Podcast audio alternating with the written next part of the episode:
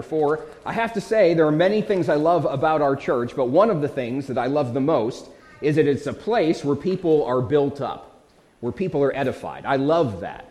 In some places, it's sad to say, when somebody stumbles, when somebody sins, when they have a problem in their life, it becomes public and people know about it. There are some places, sadly to say, that, that shoot their wounded. Do you know what that means? To shoot your wounded? That instead of helping your wounded, you just kind of put them out of their misery. And that ought not be how God's people treat one another. And I love that our church takes care of people. God's allowed us to see people restored that have gone through seasons like that. And that's how it really ought to be in every church. And it takes everyone in the church to have that kind of church. And so this evening, as we continue in our sermon series on making a difference, and remember, that's connected with our theme for the year that if we want to see something different in our lives, we're going to have to do something different. If you want a different harvest, you've got to plant different seed. And so if we want a difference in our walk with God, or in our family lives, in our church life, or in our community, we're going to have to do things differently. People need encouragement. People need encouragement, but they mostly just get criticism. Isn't that the truth? From family, from work, from coworkers, from teachers, from friends. I won't ask you to raise your hand, but have you ever been around a person where nothing you do is ever good enough? I don't know if you've had a boss like that, or a dad like that, or a mom like that. Some of the kids don't raise your hands, okay? I'm just telling you right now, don't do that. Don't, don't. They're all raising their hands. That's bad. They're all going to get in trouble. It's sad to be like that. The church should be one of the places where people get edified, where they get built up. And it's intentional, right? It's an intentional thing where we seek to build people up. And so, do you build people up? Do you seek to edify people? Or are you one of those people where you just criticize? You just criticize. I have to say that when people come to me as a pastor and they say something, something is wrong and it needs to be looked at, it ought to be cared for, something ought not be done the way it's done. If that person has been an encourager of me, I try and take care of that as much as I can. But if it's just another piece of criticism from someone that only criticizes, I've got to tell you, I'm not as encouraged to take care of it right away. You know the people that are for you, and you know the people that aren't for you. And so when somebody is for you, and they encourage you, it's like a breath of fresh air. It really is. It's, it's very encouraging. So, how can we keep our church a place where people are edified? When we attend God's house, do you feel beat up or built up? And we're seeking to build people up. What is that? How do we do it? What does it take? Well, in Ephesians chapter 4, we read this in the Word of God. Ephesians chapter 4 and verse number 11. And he gave some apostles, and some prophets, and some evangelists, and some pastors and teachers for the perfecting of the saints, for the work of the ministry, for the edifying of the body of Christ, till we all come in the unity of the faith and of the knowledge of the Son of God unto a perfect man, unto the measure of the stature of the fullness of Christ, that we henceforth be no more children, tossed to and fro and carried about with every wind of doctrine, by the sleight of men and cunning craftiness whereby they lie in wait to deceive, but speaking the truth in love, may grow up into him in all things, which is the head, even Christ, from whom the whole body, fitly joined together and compacted by that which every joint supplieth, according to the effectual working in the measure of every part, maketh increase of the body unto the edifying of itself in love. Let's pray together. Father, in this hour, may you open your word to us. In Jesus' name, amen. As we look to God's word tonight, we read these words, the inspired word of God, the human penman being the Apostle Paul, writing to these folks that were in Ephesus, and he was talking with them about how he wants the church to be unified, that God, we are all in one church, one baptism, one spirit, and he emphasizes that strongly. And then he talks a little bit about how we're, we're not all the same, but we ought to have unity. And God gives certain men to the church in order to see a certain work happen. We, we find in verse number 11 four different groups of men, historically speaking, that God has given to the church. In verse number 11, it says, And he, meaning the Lord Jesus, gave some apostles, and some prophets, and some evangelists, and some pastors and teachers. Notice those, those four different groups there. He talks about apostles, he talks about prophets, he talks about evangelists, and pastors and teachers right? That last one is, is one group together. And so God desires to give local churches these people so that they can carry on the work of God. Now we know that the role of the apostle has been fulfilled. Back in the first century, God chose certain people that had actually walked with the Lord Jesus. In fact, once Judas died, he took his own life. Once that happened, the 12 was down to 11, and they needed to find a 12th. And so they gathered together before Pentecost happened, and they tried to decide who's going to take that place. And one of the requirements was that they had to have walked earthly, or walked during Jesus' earthly life and ministry with the Lord. Uh, we can see that in the book of Acts, if you'll turn over there, in Acts chapter 1. In Acts chapter 1, in verse number 21. In Acts chapter 1, in verse number 21. Wherefore, of these men which have companied with us all the time that Jesus that the Lord Jesus went in and out among us beginning from the baptism of John unto that same day when he was taken up from us must one be ordained to be a witness with us of his resurrection. And they appointed two Joseph called Barsabas who was surnamed Justus and Matthias so, what was the requirement here? These apostles, they had to have been with the Lord Jesus from the beginning of his ministry, from the time that he was with John and his baptism, all the way until the ascension. Nobody today fulfills that requirement, right? So, apostles are not a thing today. We all ought to have that spirit, that sent out desire to tell people about the Lord Jesus. That's what the apostles did. And we ought to have that as well. But that role of apostle is no longer something that is given out today. But we also see that there are prophets now, I want you to know these are divinely inspired preachers. Before the Bible was completed, if you think about during the time of the book of Acts, how did they know what God's word was? How did they understand what it was that God had for them? God used these men as they brought forth the word of God. And remember, prophets, it's not only about foretelling, it's also about forthtelling. It's about them giving forth what God says, them speaking on the behalf of God. So he, he gave them preachers. And we know that since the Word of God is, is complete and we have the Word of God now, no one is giving new prophecy. No one is adding anything to the Word of God. No one's taking anything away from the Word of God. But you have the forthtelling. You also have evangelists who would take the good news and carry them out to different places. We use the term evangelist today to talk about people that would go from church to church and, and set up meetings and perhaps have a great effort to get people saved. I think, though, that the word evangelist here would be very similar to our modern day missionaries that would go and carry the gospel to a location where there isn't a local church. They preach the gospel, see people saved, baptized, and folks organized into a local church. And then you have pastors and teachers. The idea of guarding or caring for the flock of God and then also feeding them giving them what it is that God wants them to have inside of a local church. And so these people, right here, these people are actually gifts from God to the church. So I know it sounds a little self serving. I'm like, did you know that your pastor is a gift from God? I know my wife believes that. She didn't even say amen. That kind of hurts. No, I know that my wife believes that. But in all honesty, it is true. And you were, if you're a believer in Jesus Christ, if there was a time when by faith you've trusted him as Savior, God wants you to have a pastor. God wants you to have a pastor, and the place that you get a pastor is in a local church.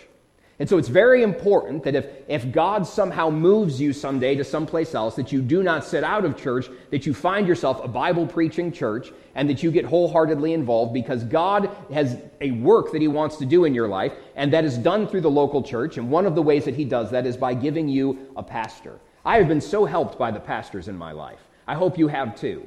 I hope that I've been a help to you. If not, I hope someday to be a help to you. I pray to be, and I strive to be, and I study to be. But I can think about the men that took me under their wing when I knew very little of God's word and they taught me, that they were patient with me. Pastor Jenkins and Pastor Wolven and Dr. Keene and uh, Pastor Sexton, these people took a lot of time and painstaking time with me, and I have been very helped by them, very helped by them, and so glad that God gave them to me. And it talks, talks to us here about why God gave the church these people. Back in Ephesians, if you'd look there with me, in Ephesians for again. It says for in verse number 12. For, this is the reason why he gives them, for the perfecting of the saints, for the work of the ministry, for the edifying of the body of Christ. Three things here. God desires us to become mature Christians. When you see the idea of the perfecting of the saints, you might get a little bit intimidated by thinking, I could never be perfect. That's not the kind of perfect we're talking about. We're talking about the idea of something being complete. If you've ever been to a fancy restaurant, it's not just about how the food tastes, but also how it looks. And they go to great lengths when they're plating the meals to put everything just so, so it looks really fancy. And they put that last little sprig of whatever that stuff you're not actually supposed to eat on the plate. And they might say, perfect. And then they'd send it out. What does that mean? It's complete, it's done, it's ready. God desires for us to be mature believers. He has that perfecting work of the saints. Again, don't let the word saint confuse you. The idea of a saint is it's someone who belongs to God, it's one of God's people. It's not some special role or office or someone confirmed to be a saint. It's for everybody. And God wants every believer to be mature in the faith. One thing that we know about uh, children that are young, that are not yet mature, is that if they're healthy, they grow towards maturity, right? As long as nothing's wrong, that's the outcome. And the same way, when someone comes to know Christ as Savior, God desires for them to become mature in the faith. One of the, the things that always grieved me was to see somebody who came to know Christ through the efforts of a Bible preaching church, but they were never followed up with, they were never discipled, they never got plugged in, and a cult comes along and they don't know much about Jesus other than they believe in him, and they start talking. And they say, Oh, we're from the, the church of uh, Jesus Christ, Latter day Saints. And they're like, Oh, well, we like Jesus Christ. And they say, Come on in. And they start talking, and before you know it, they've been pulled away. That, that was never God's desire for babes to be left uncared for. He wanted them to be brought up. That's one of the works of the church. It's one of the edifying, the building up works that God does. He wants to see that happen. Also, for the work of the ministry, right? Ministry is work. Ministry is work. That is serving, that is helping, that is all of the efforts that the church does in order to help show the love of Christ in taking care of people's needs. That's what the local church is supposed to be engaged in. And if you ever had any question about whether or not a local church should be engaged in something, you ask yourself the question would the Lord Jesus be engaged in this? Would he be involved in this? If he was here bodily with us, would he be doing those things or would he not be? It's a great way to tell whether or not you should be involved in something. And again, that work takes place through the local church, meaning that if you get involved in the local church, you use your gifts that God gives you, the work gets done, and you grow and you become edified. You become built up. And lastly, it calls it right out and says the edifying of the body of Christ. What's the body of Christ? It's the church. It's not this building, it's the people. This building could burn to the ground, and Columbia Road Baptist Church would still exist as long as the people exist. And he's saying here, that is what he desires to see happen is that people get built up. God wants that. God wants people built up. God is doing a great work. And look in Philippians 1 6, would you? In Philippians 1 6.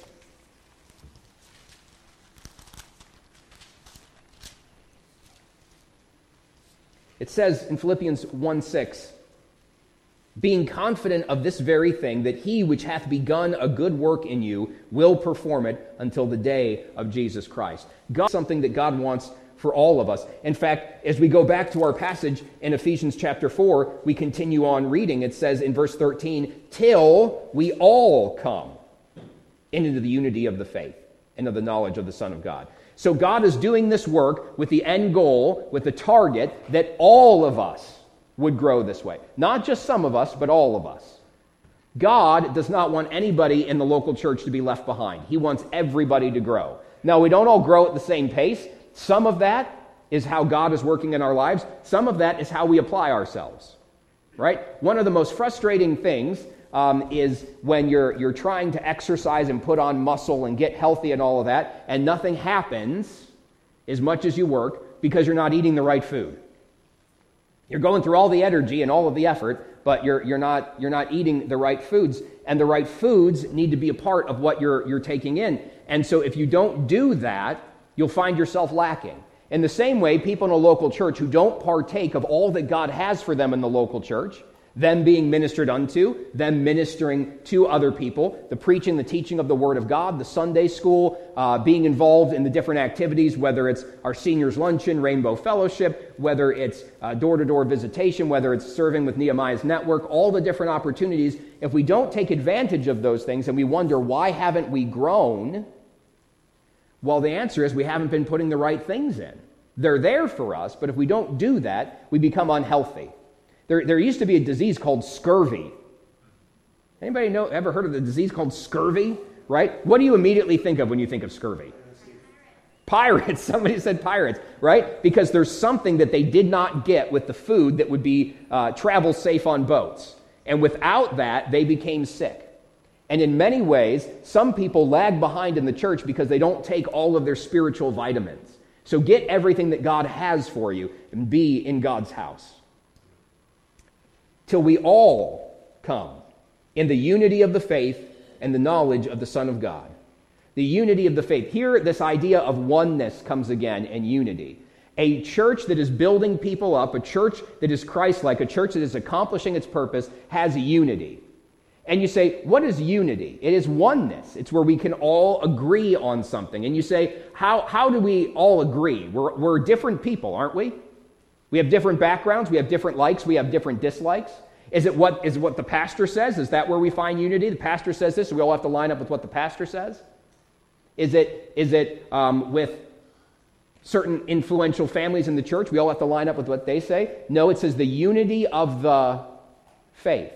All that we believe, all that we understand about God from His Word, that's where we find unity. When we unify around God's Word and what He says. If a church isn't unified, it can't be building people up. And you know what? I love the spirit that God has given our church. I really do. I have heard horror stories in other places where the church just, they, the people can never get along. The deacons are fighting with the pastor, the deacons are fighting with each other. They're fighting with the nursery director, they're fighting with this person, and, and nobody can, can decide on anything, and they're always at. I am so glad that we have not had that. Praise God for that. That is a blessing. If you've never been in any other church, you may not know that that kind of nonsense goes on, but unfortunately it does. And that is not a fun church to attend, that is not an edifying place. So he wants us to come into the unity of the faith and of the knowledge of the Son of God. You and I need to know more about Jesus. There's that song, More, More About Jesus. More, more about Jesus. More of his saving fullness see. More of his love who died for me. That is what we need. We need more about Jesus Christ. Again, you can't outsource that.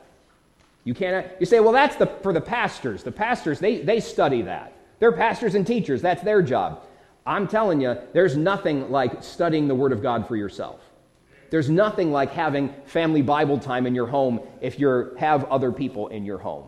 That is one of the greatest things that you can be involved in.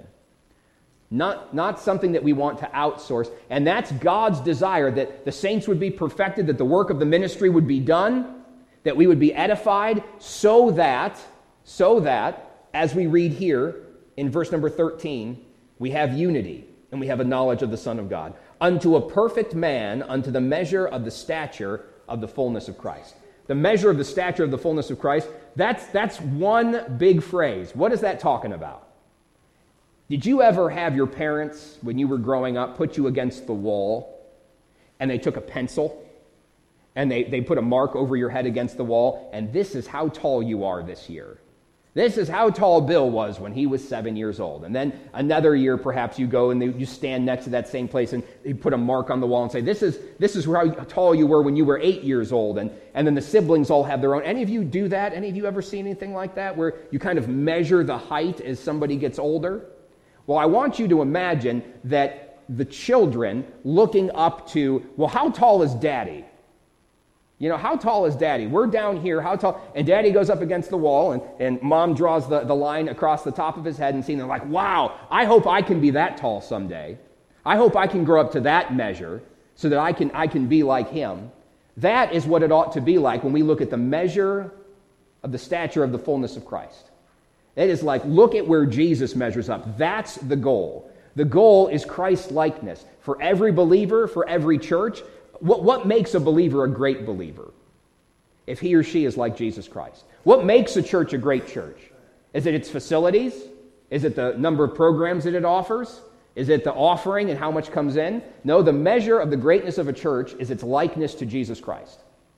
That's how you know what a great church is. Do they think, speak, and act like the Lord Jesus does? And so that's what God is working for here is that we might all be made like Christ. That's a process of us edifying and building up one another. That was never meant to be done by yourself. That was meant to be done inside of the church as we all help one another move forward. This is something we pursue on our own. He says in verse number 14 that henceforth we be no more children tossed to and fro and carried about with every wind of doctrine. He goes back to the idea of mature versus immature. He says that there are immature believers that perhaps in the church in Ephesus were, were dealing with this, that they kept getting pulled away by bad teaching. They kept getting pulled away by new teaching. They hear some new thing and they run after it and they get all excited about it, but they, they, they bounce back and forth instead of standing where God stands. That, that still happens today. That still happens. There's no lack of, of things on the radio, podcasts, sermons that you can listen to uh, over the internet. There's no lack of books. It, it, there are actually still bookstores out there, and you can go into them, and they usually have Christian sections. And, and the, sad to say, a lot of the stuff that you might pull off of our local Barnes and Noble or Books a Million, a lot of that stuff is going to have doctrine that we would not consider to be biblical, that we would not found we would not find in the Word of God, and you can get pulled off by that. I remember a very promising young man a very promising young man when I was teaching back down in Bible college, and he had such a heart for God, such a heart for missions. And he found an author that had a really wonderful, high view of God and a great desire to see the gospel go to the ends of the earth. But in other areas of his life, other areas, I should say, of his ministry and teaching, this author that this young man found was doctrinally wrong. But because he loved what he had to say about the glory of God and because he loved what he had to say about missions, he just bought into it hook, line, and sinker. And so he started reading all of his books and adopting everything that the man said. And before you know it, he was off into doctrinal error. And I think that he meant well, but he was not mature enough in order to identify that there's, there's some bones in this that need to be picked out. And so he was tossed around back and forth and back and forth. And, and I, don't, I don't think that uh, he is he is in ministry this day, and that's grieving. There's a there's an instability that goes with that, to and fro, right? Can you uh, think of the beach? The waves come in and the waves go out, and the waves come in and the waves go, and they never really stop. Sometimes they're here, sometimes they're there. That's what an immature believer looks like. They get bounced around by every doctrine, every good thing. And he says, You have to be careful of that. You have to be careful of that if we're going to have the kind of church that edifies. It says that by the sleight of men and cunning craftiness whereby they lie and wait to deceive, there are people who would seek to use the church to make merchandise of people. In other words, to use them in order to make money off of them.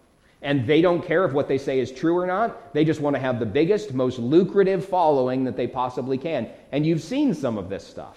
And if you turn on the television, sometimes you'll find a good preacher, but more often than not, you have somebody who's doing some charlatan work and if you give them $49.95 and if, oh, five payments of it, they'll send you some prayer towel and it's been anointed with holy water so that you can help contribute to them buying a $50 million private jet.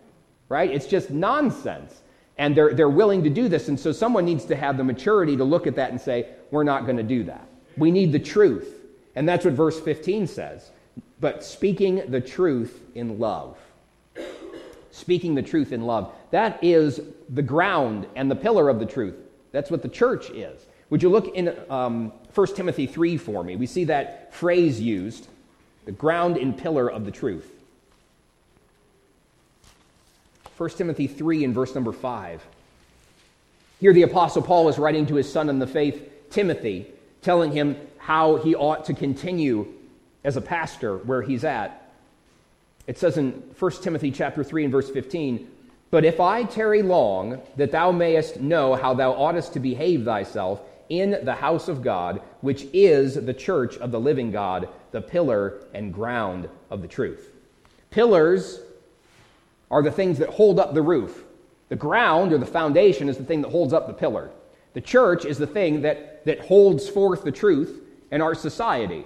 It needs to have the foundation, it needs to have the pillars, and then you can imagine the roof as the truth. This is what we ought to be doing. And so, how do we combat the immaturity that leads to instability in someone that, that goes back and forth? Well, you speak the truth to them, but you do it in a certain way. You do it in love. That's part of edifying, is speaking the truth in love. Did you know that you can speak the truth and have it not be in love? You ever had someone speak the truth to you, but it wasn't in love? My brother, I love my brother, but I, am so glad that he decided to become a pharmacist instead of an MD because he has no bedside manner. You know, he, he, he now deals with people on the phone and he's a specialty pharmacist in Cleveland Clinic and all this stuff, and, and I'm glad for him. But he doesn't really have, he was just, he just called, he's, he would just be like, if you keep eating that, you're going to get fat.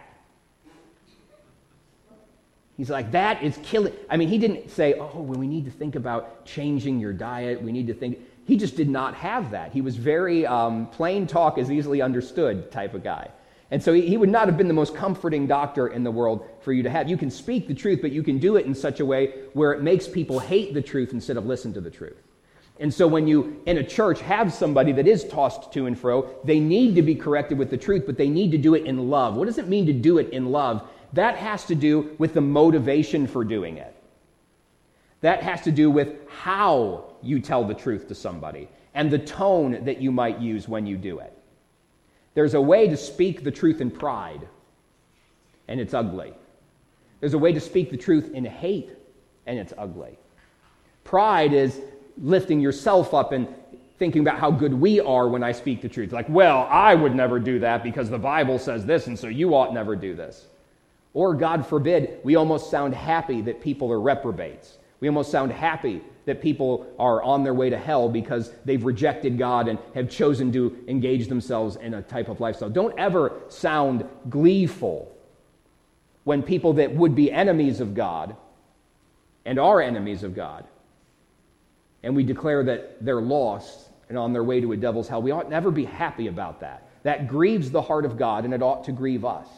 He is not willing that any should perish, but that all should come to repentance. God, who will have all men to be saved, the Bible says. He has a great desire for that. And if we rejoice, he says, over our enemies, when God judges our enemies, he'll take his hand of judgment off of them because he doesn't want us to have that spirit. That's not the spirit of Christ. And so when we speak the truth, we have to do it in love.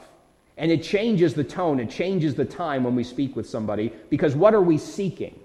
Their good, their edification their restoration. By God's grace, He's given us the ministry here of Restore Biblical Counseling. And we've seen a lot of people, and if you're not familiar with biblical counseling, it's intensive discipleship, if you're familiar with that term. And so we've seen a lot of people's lives helped and changed, and we praise God for that. And something that I learned from Pastor Steve and those that work with that is that the goal is always restoration. If you're in conflict, if somebody's wrong, if they need to be corrected, it's always to restore them, never to just prove that we're right, never to just put them in their place. There's always a better motive because with God, it's always to restore. It's always to restore. And so we, we adopt that. It says, as we continue on back in our passage in Ephesians,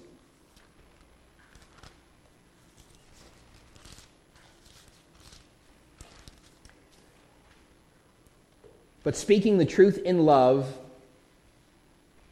so we may grow up into him in all things, which is the head, even Christ. So, what does this growth look like as we're edified? We become closer to Jesus and we become more like Jesus, that we grow up into him. Is your faith a growing faith?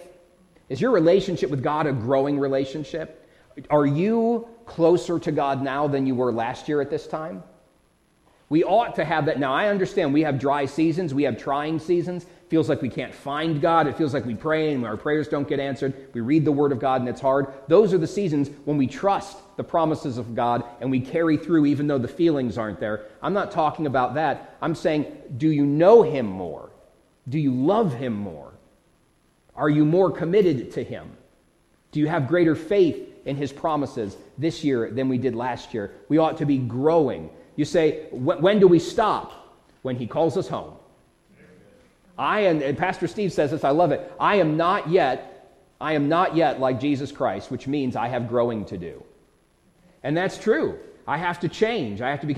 How many of you love change? Any of you love change? I didn't mind it so much when I was 20. I'm like, so what if I have to move every year? Not a big deal. I hope I never have to move again. I hope I never have. You know, the, the change in location, God can do whatever He wants to with that. But you get to a point where you're not great with change, but we all need to grow, and growing means change. to become more like the Lord Jesus Christ.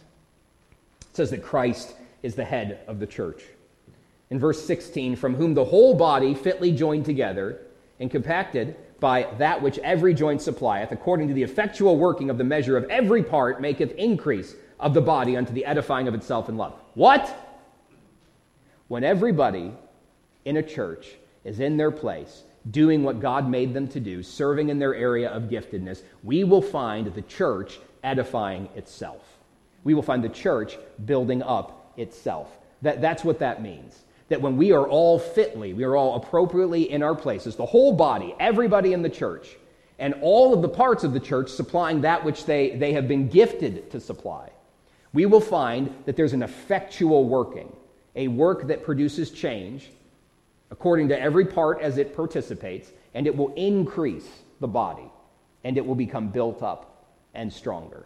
That's what that means. That everybody in their place doing what God made them to do will actually cause the body to build itself up. That's what he's talking about when we talk about edifying one another. So, what are, what are the takeaways from this? Well, if you're in the habits of writing things down, note, note these three things. First of all, our first application commit to edify people at church. Commit to edify people at church.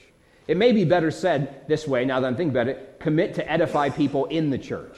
This isn't just something that happens during church services. This ought to be something that happens all the time. But God has designed the church to edify itself.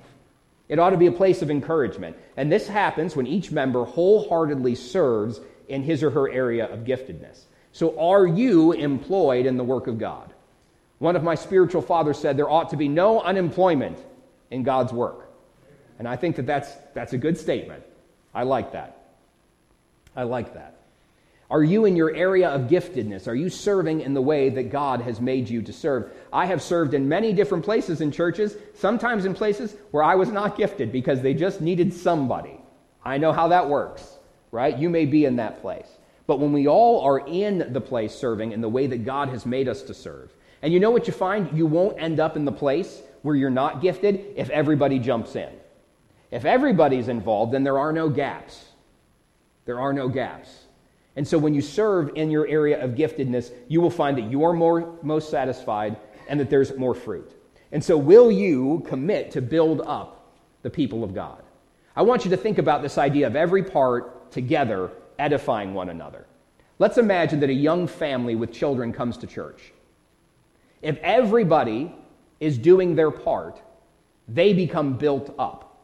Let, us walk through this. So they, they start driving into the building, and they notice that the grass is cut, that the weeds are pulled. They, they come pull out into the parking lot, and they, they notice that it's, it's well cared for and well lit. And so the people that are cutting the, the grass, the people that are taking care of the outside of the building, they notice that these people care about this place. I feel like our family might be welcomed here. They come in and the place is broken down and dilapidated, looks a little bit scary, like the people don't care about what they're doing. Grass is overgrown, it's up to your knees, and they think about, I don't know what's going on in this place. Then they walk inside the building. They walk inside the building and they're greeted by somebody, hopefully they're greeted by somebody, maybe one of our greeters, or an usher helps them to their seat, something along those lines. Uh, but they walk in the building and they see that it's clean. Why is it clean? Because those that are cleaning the building are in their place contributing what it is that they contribute, and now they feel I could probably put my kids in the nursery here. And then the nursery workers are there and they're on time and they're there when they're supposed to be according to their rotation and they see them in there and they, they're here early enough for them to put the kids into the nursery. And so now the, the family is able to have the kids get what they need, but then the parents also get to watch and listen to the uninterrupted preaching of God's word without having their children crawling all over them and, and crying throughout the church service, right? If the Sunday school teachers are in their place, then they're there for them on a Sunday morning when they come in so that young family, kids included, can all find friends and Christ centered discussion and a Bible lesson. They, they come in here, and of course, the pastor's a part of that, but also, so are the people that run the microphones and that make sure that the scriptures are up on the screen. So are the people that vacuumed this room to make sure that it, it looked clean. So are the people that sang the music in order to prepare our hearts to receive what God has for us. So are the people that follow up with those that come, encouraging them to take their next step in faith, whatever that is. It takes everybody. It takes everybody all contributing. There's a lot of people in all of those different areas that make all of that work. And that's just one example. That's just one example. Not to mention the people that give so that the lights can be on, the people that keep the, the AC running, the people that, that fix the, the problems in the bathrooms when they come up. All of these people have a part, and when they all contribute, it creates something fitly joined together and edifying one another. So commit to edify people at church. The second thing is make Christ likeness your goal for life. Make Christ likeness your goal for life. The measure of a man or a woman is Christ likeness. How much are they like the Lord Jesus and how they think and how they speak and how they act? In the same way, the measure of a church is in its Christ likeness. How much do those people act and speak and think like the Lord Jesus? Do you have, do we have the mind of Christ? Do we think like he thinks? Do we have the heart of Christ? Do we love the things that he loves? Do we put the priority where he does? Are our words like his? Are we full of grace and truth? Do we act like him, seeking to be the hands to the body of Christ and helping those that are hurting? We have to determine to seek after that, and the danger is some lesser thing as our goal in life. Maybe not a bad thing, but some lesser thing to distract us, to derail us. And it's very easy. I need to climb to some pinnacle of my career in order to be successful. Friend, if it's better to be a, a doorman in the house of the Lord than to dwell in the tents of the wicked. You can climb all the way up to the highest position and still not succeed. Not succeed in God's eyes. You know what I want? What I hope everybody wants is that when you step into eternity, you hear, Well done, thou good and faithful servant. That's what it means to be successful. Not what we've accomplished or what we've gathered together, it's what we've done with what we've been given. God judges us on faithfulness. And so don't allow yourself to be distracted with what everyone says out there is what you ought to make the goal for your life. It ought to be Christ likeness. Many things will come along with Christ likeness. You say, I want everybody to like me, I want everybody to, to approve of me. Well, first of all, that's never going to happen. But I promise you this if you make Christ your goal, He'll make even your enemies to be at peace with you. He'll make you say, I want to amass wealth so that my family's safe and we're comfortable. He says, Seek ye first the kingdom of God and his righteousness, and all these things will be added unto you. Speaking about the needs of life. We find that when Christ likeness is the goal for our life, all of the right things follow. But if we make those secondary things the goal, then we've missed the goal. Make Christ likeness your goal for life. And then finally, speak the truth in love. Speak the truth in love. The world is drowning in information, but they're starving for truth. You can pull out your phone and you can look up anything you want to. You say, I want to know the migration patterns of blue whales. And you could find that out right now. You could find, you probably get a map and maybe a little video about it. You could find anything you want to. And it's just, it's just anything good or bad, it's just a tap away. It's just a click away. The world has plenty of information, but they're starving for truth. The church, the people in the church, must speak truth. We must speak the truth to ourselves. We must speak the truth to one another. We must speak the truth out into the community, but we have to make sure that we do it in love. We mentioned before that Jesus was full of grace and truth. You say, well, telling the truth not in love is better than not telling it at all. Well, I'm not entirely sure about that. Think about it like this uh, you've got medicine that you're supposed to take. You say, well, taking it any old way is better than, than not taking it all. Taking it any old way where you, re, you know, don't pay any attention to how many times a day you're supposed to take it or how much you take it. You're like, ah, well, something's better than nothing. Maybe not. We ought to be very careful with that. When we speak the truth in love, we do this in a way to edify and to help instead of to hurt or to criticize. How do you know if you're speaking the truth in love? What's your motivation? That's really what it comes down to. Is that person annoying you? Is what they're doing wrong? Do they need to know what's right because you do it right and they need to line up with your way? That's speaking the truth in pride. They're wrong and they're against God and they hate everything that's righteous and they call evil good and good evil. And, and we, need to, we need to tell those people. Well, it's probably speaking it in hate. But Jesus would come along the worst sinners and he would tell them the truth that they needed to repent of their sin. The woman taken in adultery, right in the act of it, dragged out into the street, thrown down before him. He defends her from the mob that would want to commit mob justice and kill her. And he said, Woman, where are your accusers? And she says, No man, Lord. And he says, I don't condemn you either. Go and sin no more.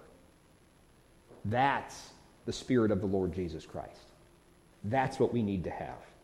Full of grace and truth. The motivation, the timing, the tone when we speak with somebody. All of those things, all of those things together mean that we're speaking the truth in love. Till we all come in the unity of the faith and of the knowledge of the Son of God unto a perfect man, unto the measure of the stature of the fullness of Christ.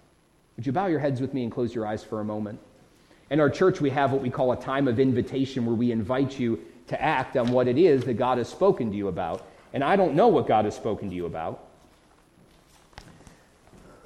Perhaps you're here tonight and you don't know Christ as your Savior. I'm not asking if you're a member of a church if you've been baptized, christened, confirmed, any of those things, catechized.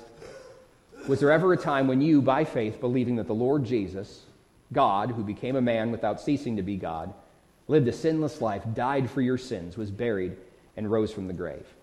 Have you ever prayed and asked Him to forgive your sins and be your Savior? If that has never been a part of your relationship with God, then you really don't have a relationship with God. Jesus says that no man comes unto the Father except by him. And so, if you've never trusted Christ as Savior, I want to encourage you. In just a moment, we're going to stand and sing. I'm going to be down here at the head of this aisle. You can slip out of your seat and let me know and say, Pastor, I'm not sure I'm saved. And someone will take you aside privately, a gentleman with a gentleman, a lady with a lady, and show you from God's Word how you can know for sure that your sins are forgiven. But perhaps you're here tonight and you need encouragement. You need encouragement. You've been, you've been beat up enough and now you need to be built up. I believe you've come to the right place for that. On the other side of that, believer, are you building people up or beating people up? You say, Well, I'm not punching anybody. No, but what are your words like? Is there gossip? Is there bitterness? Instead of solving problems and making them smaller, are you making the problems worse? Whether it's in the life of your family or of your church, perhaps at work, at school. Maybe God has gotten a hold of you and, and you're going to purpose that in the power of Christ to become someone that edifies, that builds people up. My children are so sick of hearing me say that they need to use their words to build up, not tear down. Maybe God's gotten a hold of your heart about that tonight. Maybe you've never followed the Lord in believer's baptism or God is moving in your heart to put your life and influence in this church as a member. Whatever it is that God has spoken to you, would you say yes to Him tonight? Father, we thank you that you have so gifted our church and every local Bible believing church with all that we need to build one another up. Let us not miss out on this work. Let us not let it go dim and dark, but to continue to hold forth this Spirit of Christ and speaking the truth in love. Help us to be like you. We live in such a hard world, Lord, and we, we don't always know how to do this. But I pray you'd help us. Be glorified now in how your children say yes to you. In Jesus' name, amen. Let's stand together, shall we, as we